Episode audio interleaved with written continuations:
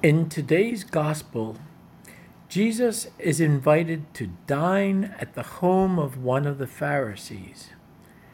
In the course of the meal, a woman known to be a sinner enters, makes her way to Jesus, washes his feet with her tears, dries them with her hair, then kisses them and anoints them with ointment. Jesus uses the opportunity as a teaching moment for the Pharisee, the woman, and each one of us. The Pharisee thinks he has everything and everyone all figured out. Every time he has heard about Jesus or seen him, he has probably said to himself over and over the words, I know you. He is a non believer who thinks he has Jesus all figured out. Now is his chance to show everyone else that Jesus is not a true prophet. As he sees how gently Jesus treats the sinful woman, he tells himself once more, I know you. You're a fake.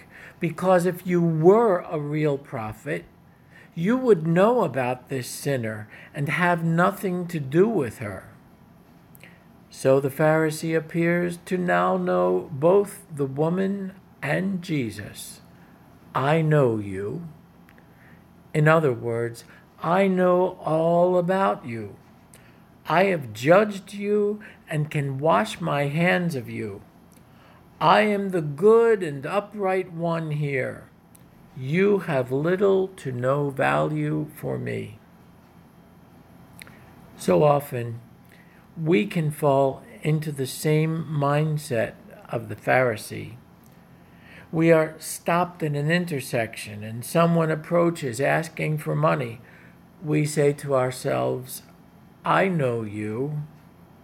We encounter someone of another political party who does not hold the same views.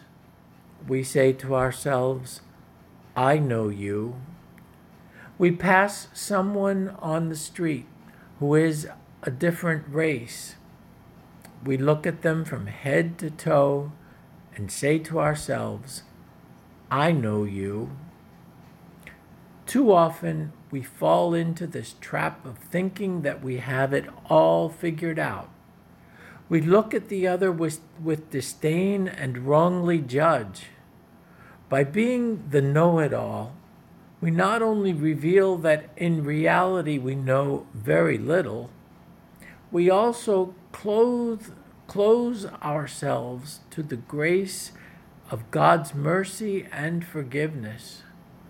By thinking we have the other all figured out, I know you, we are failing to see God in the other. Or do we also have God figured out too?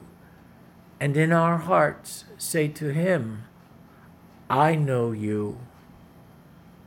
May God bless us.